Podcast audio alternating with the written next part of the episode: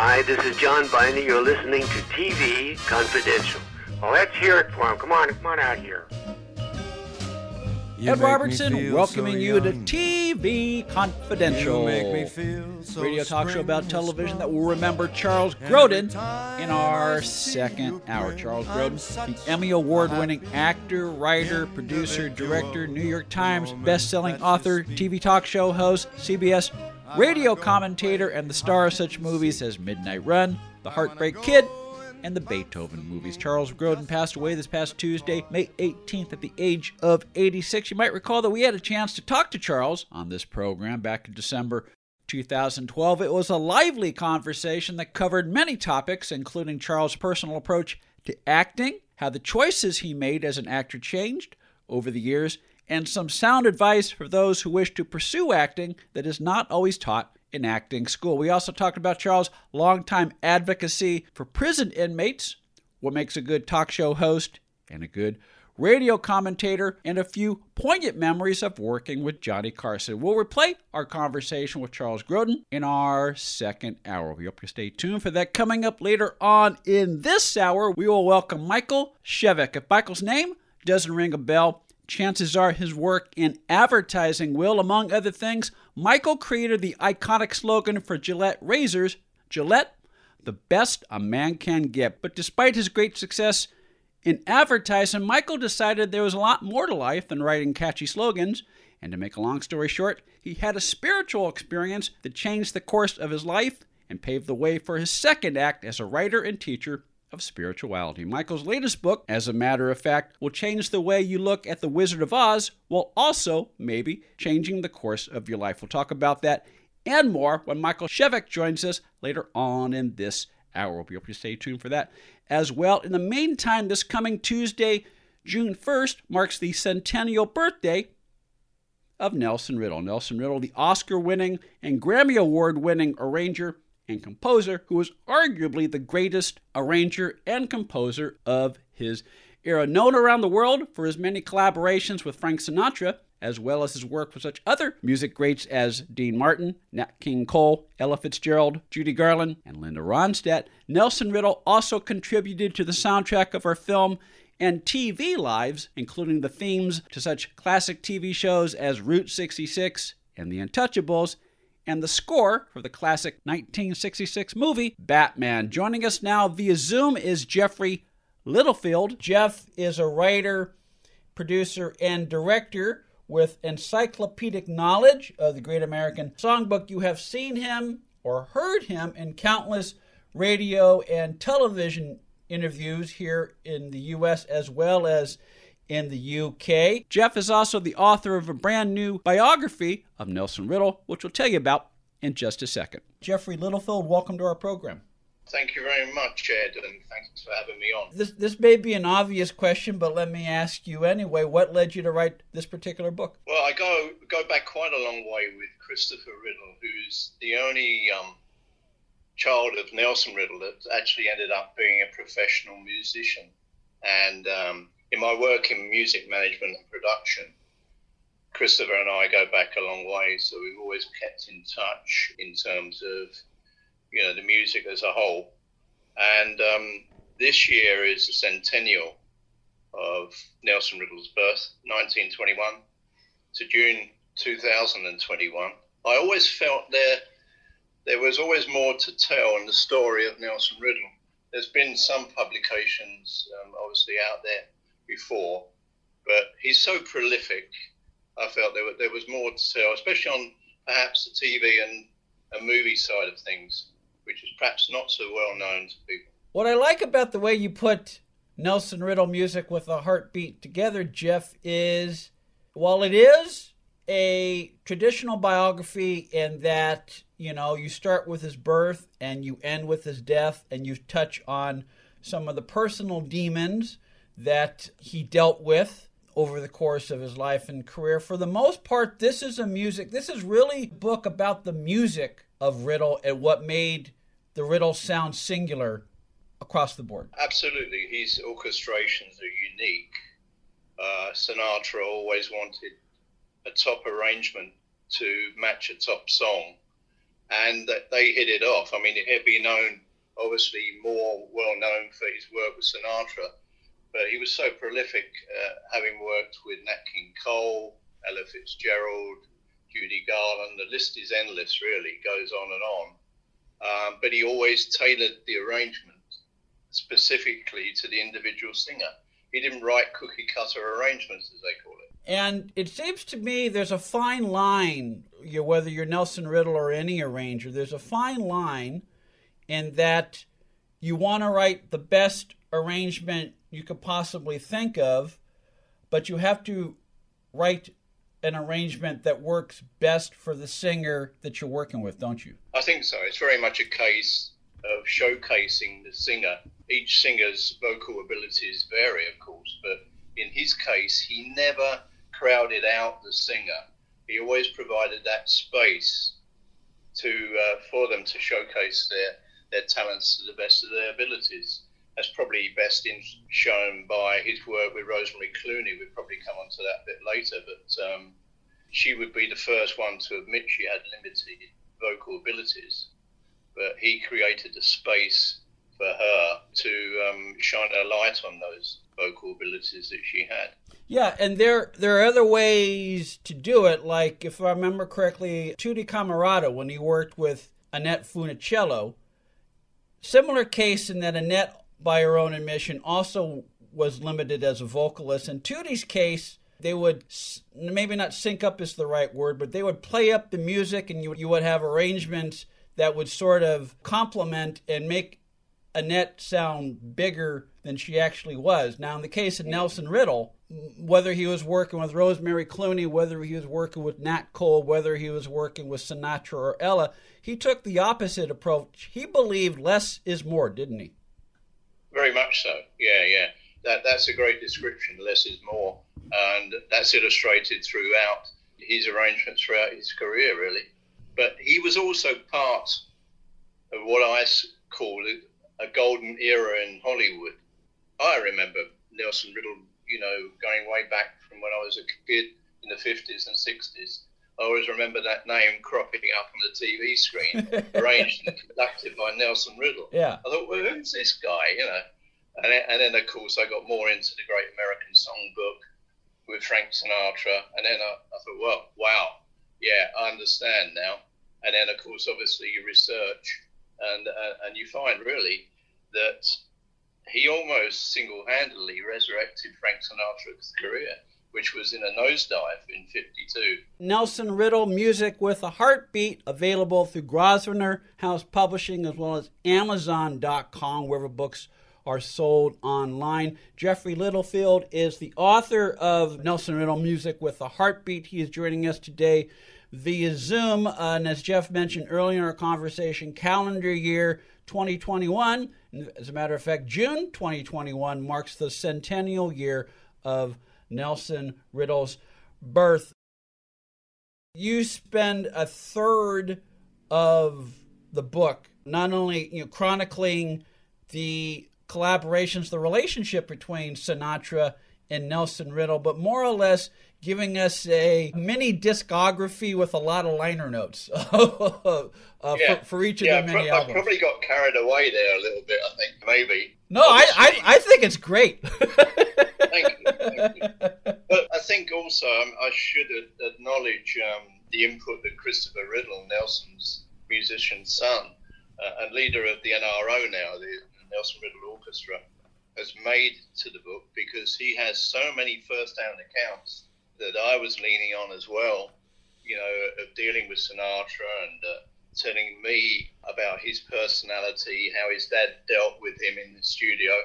Uh, Nelson Riddle, um, the third, Nelson Skip Riddle, also had some first-hand accounts that he gave me as well, as well as Rosemary and Sarah, who the children were there growing up with music, and um, yeah, Riddle's relationship with Sinatra was very much arm's length and I think this was this was on purpose on uh, on Nelson's behalf, really, because he'd heard previously that uh, Frank didn't need a lot of sleep, you know, and uh, he he more or less thought that most other people were the same. So it wouldn't be unusual for him to, to phone an arranger at two, three o'clock in the morning, you know, get up because he'd had an idea about this or that. So unlike his relationship with Nat Cole, which was more of a per, on a personal level, and the families in, interacted, etc., got to know each other very well. It was more business-like with Sinatra, and I think um, Nelson just wanted to keep him arm's length because um, he was very intense. Yeah. Although they got on very well professionally, and that they both recognised that. And Sinatra was not only intense. Uh, my understanding, and you confirmed this in uh, Nelson Riddle music with a heartbeat, Jeff, is that Sinatra was often mercurial. Even if you had a good working relationship with him, because of the way he was wired, he could change on a dime. And the sense I got is Riddle knew that, and he worked differently with Sinatra than he did with anybody else, didn't he? Yeah, absolutely. Yeah, he recognized that fact. I mean, that's illustrated when they recorded the, the iconic and now immortalized song, I've Got You Under My Skin. I mean, that was added on at the last minute.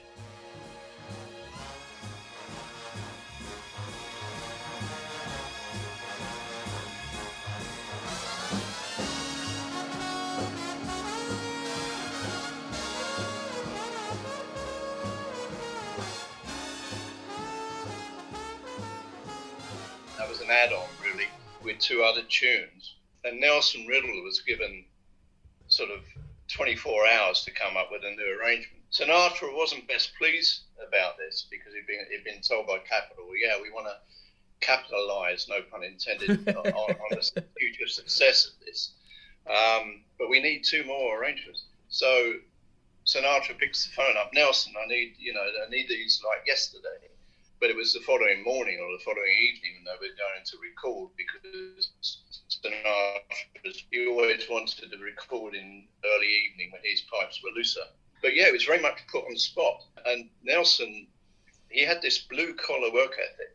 And as Christopher says, when his back was to the wall, he did his best work when he was mm-hmm. under pressure. Yeah. Unlike a lot of people that, that, that cower and are not able to do that. But he was very aware of what Sinatra's mood would be like going into the studio because he didn't want to do an extra session.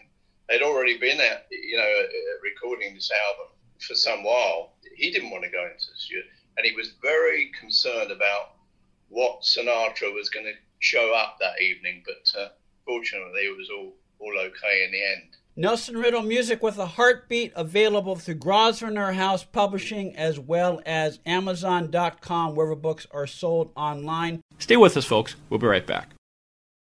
Geoffrey Littlefield is the author of Nelson Riddle Music with a Heartbeat. Uh, Jeff wrote the book with the cooperation of the Riddle Estate, and the book includes firsthand anecdotes, knowledge, memories from three of Nelson Riddle's children Christopher Riddle, Nelson Riddle the third, and Rosemary Acera. Christopher Riddle, by the way, is the only Riddle to follow his father's footsteps. Christopher Riddle currently is the leader of the Nelson Riddle Orchestra. What's interesting is we're talking a little bit about how Riddle and uh, Sinatra worked with each other. Now, I've done many programs about the career of Frank Sinatra, and I know that as an actor, uh, he was known in the industry as One Take Frank.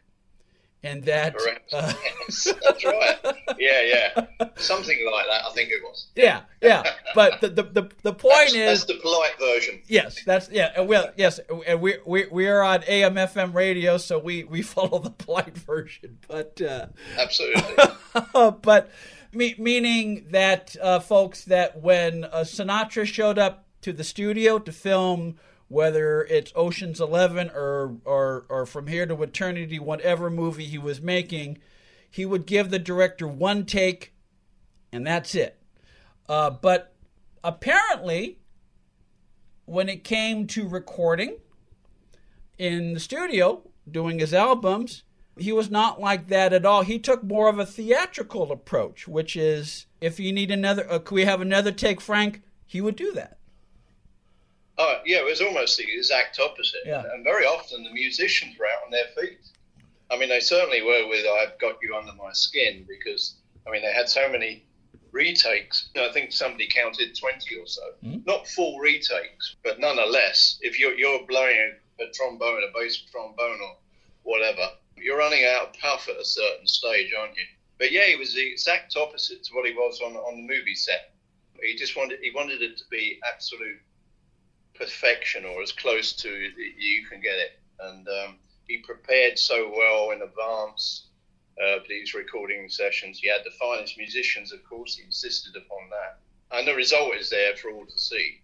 I don't know whether this was attributed to Frank Sinatra or whether it's just become synonymous with Frank Sinatra, but they say the difference between a singer and a crooner is that a singer is more of an artist, where a crooner is more inclined to sing, you know, for popular audiences, to make records, that sort of thing.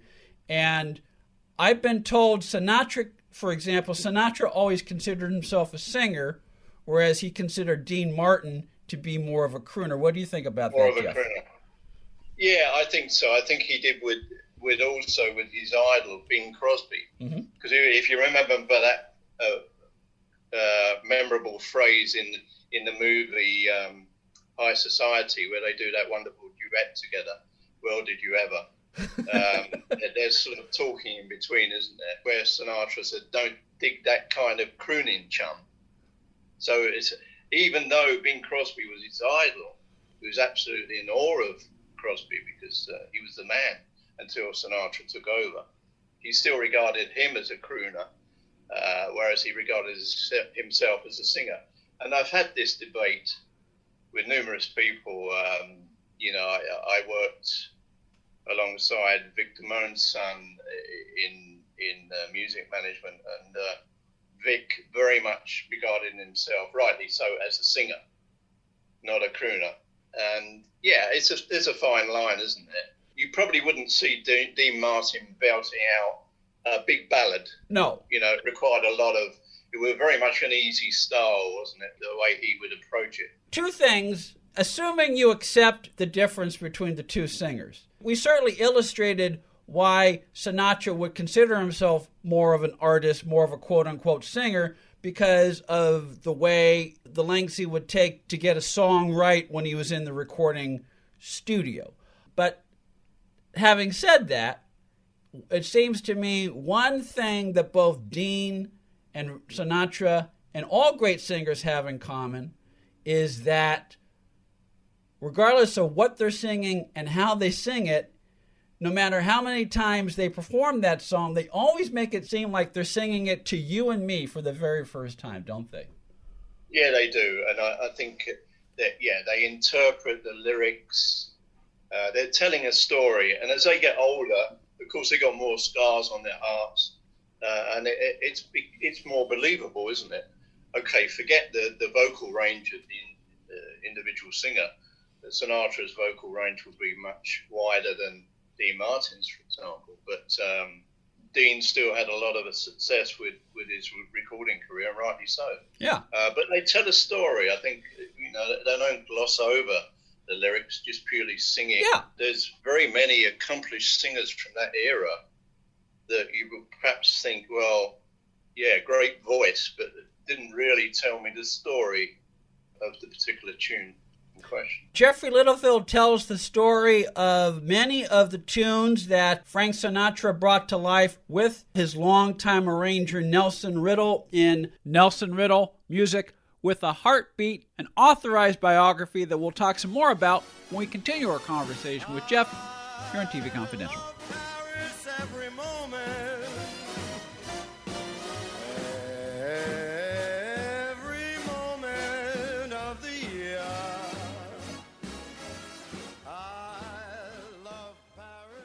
Now you can make your home look great and save money. Right now, when you call Renewal by Andersen, you can buy four windows and get the fifth one free. Plus, you get 12 months with no interest, no money down, and no payments. Upgrade your home. Buy four windows and get the fifth one free. Installation and warranty are even included. And the Renewal by Andersen certified retailers take every safety precaution to protect you and your family. Hey, for 25 years, people have trusted Renewal by Andersen for their window replacement needs, and you can too. So call right now. Don't wait. Learn how to get your free window when you buy four. 800 413 9223. 800 413 9223. That's 800 413 9223. Interest accrues from date of purchase, but is waived if paid in full within 12 months. Other conditions apply. We've adjusted our operations to serve you safely following all CDC guidelines. Visit renewalbyandersen.com for details.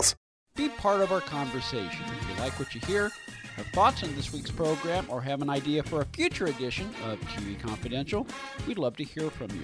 You can email us at talk at tvconfidential.net, talk at tvconfidential.net. You can also message us at facebook.com forward slash tvconfidential, x.com forward slash tvconfidential, or at TV Confidential on Instagram. And if you're listening to us on the TV Confidential podcast, please be sure to hit the subscribe button. This portion of TV Confidential is brought to us by our friends at Front Porch Realty, the community of realtors in the Northern Bay area of California that is committed to finding the solution that is best for their clients. Whether you're a first time home buyer or looking to sell or lease your property in Northern California, call Karen Strain at 415 886 7411 or visit frontporchrealtygroup.com for more information on how they can help you.